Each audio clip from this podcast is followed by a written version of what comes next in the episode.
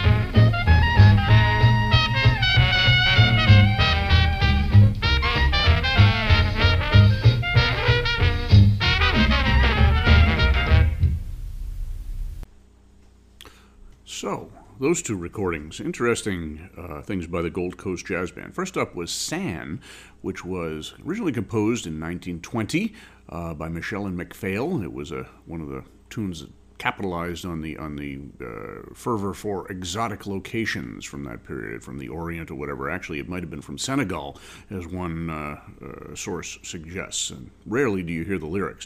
The Jimmy Noone uh, version in 1930 was an incredibly hot version, and of course, uh, people might remember the Paul Whiteman version featuring Bix Beiderbecke in uh, a few years earlier, from 1927, I think.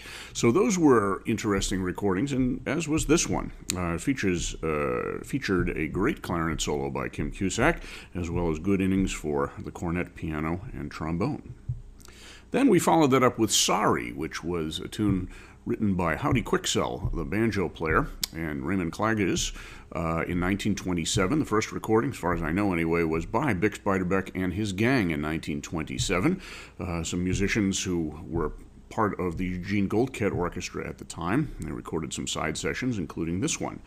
And uh, Fletcher Henderson also recorded a version of this around the same time. But the Gold Coast Jazz Band from 1960 really featured uh, the trombone, I think, more than anything else on that recording. We had uh, the second chorus or, or thereabouts, the, the trumpet and the clarinet were quoting the Bix solo from the original recording and uh, as a call, and then a response from Peter Nygard on trombone, and then he gets his solo later on. Peter Nygard was from Denmark, and he returned shortly after these sessions in the mid 1960s, and he began a long career playing uh, 20 style traditional jazz in Denmark and in Scandinavia. He played with the Adrian Bentzon Orchestra. He had a group of his own uh, and played with many of the groups from that area, and his recordings are pretty easy to get from that period.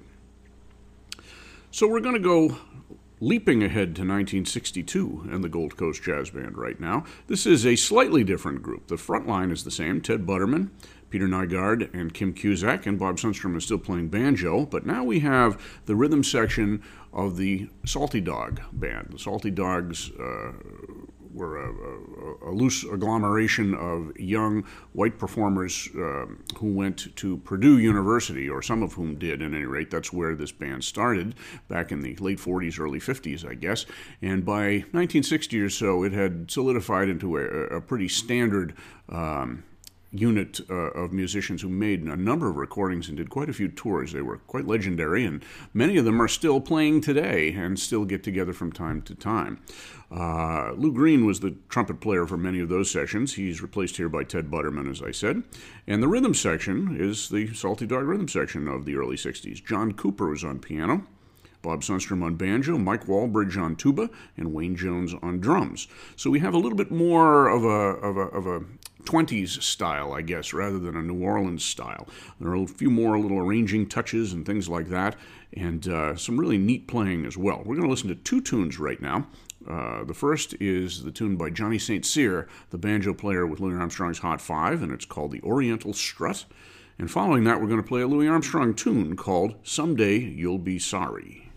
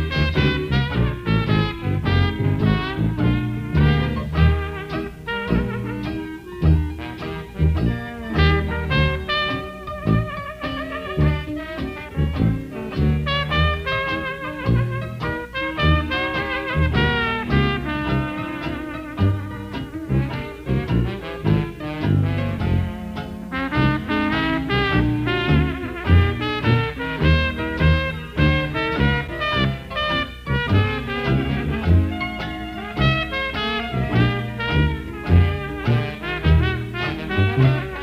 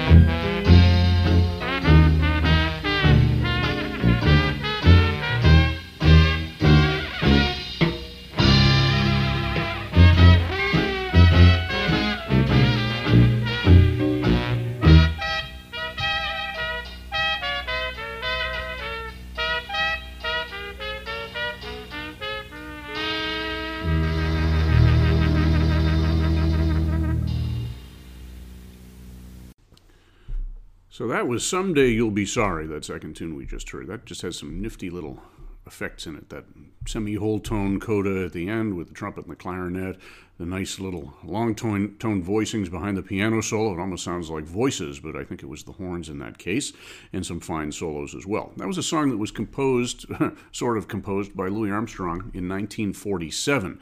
He said it came to him in a dream, but what probably happened is before he went to sleep, he heard the radio and he listened to a song by Allie Wrubel called Goodnight Angel, which is virtually the same song, same melody and chords, just different lyrics.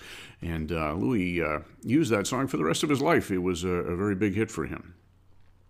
So that was uh, Someday You'll Be Sorry. We started out that set with the Oriental Strut, and that was, as I said, a Johnny St. Cyr tune from 1925, thereabouts, one of the first recordings by Louis Armstrong's Hot Five. And uh, pretty much the traditional arrangement in that case. We had a nice uh, banjo break in the middle of that by Bob Sundstrom, and fine piano and trombone, among other things, and uh, largely the, the standard arrangement of that as well. So, this is the Gold Coast Jazz Band we're listening to right now. Very interesting group of uh, Chicago based musicians, and uh, clearly a rehearsed group. They uh, they knew what they were doing. As I said, some of them, most of them, were with the Salty Dog Jazz Band, the original Salty Dogs, and uh, they were to go on tour shortly after this recording session, I think, with Phyllis Diller, and uh, accompanying her stage show and opening for her, and so on and so forth. And a couple of members of the band I talked to about that uh, said that it was a, a lot of fun, and Phyllis Diller was great fun to work with. So we're going to listen to one more song by the Gold Coast Jazz Band right now. This is a tune that, uh, if you know it, you probably know it from, again, the Bix Beiderbecke and his gang recording of 1928. And uh, the tune is called Rhythm King, and it was co composed by Joe Trent and uh, somebody named Joe Hoover, which actually was a pseudonym for J. Russell Robinson, the piano player who had made records with the original Dixieland Jazz Band in the early 1920s. He composed quite a quite a number of other songs too. So this uh, Rhythm King uh, features something like the Bix Beiderbecke arrangement with the intro and the ending, and a lot of other little touches added in as well, some harmonized breaks and uh, some some great stuff as well. And here we listen to some especially fine clarinet playing by Kim Cusack. So this is the Gold Coast Jazz Band of 1962 uh, playing Rhythm King.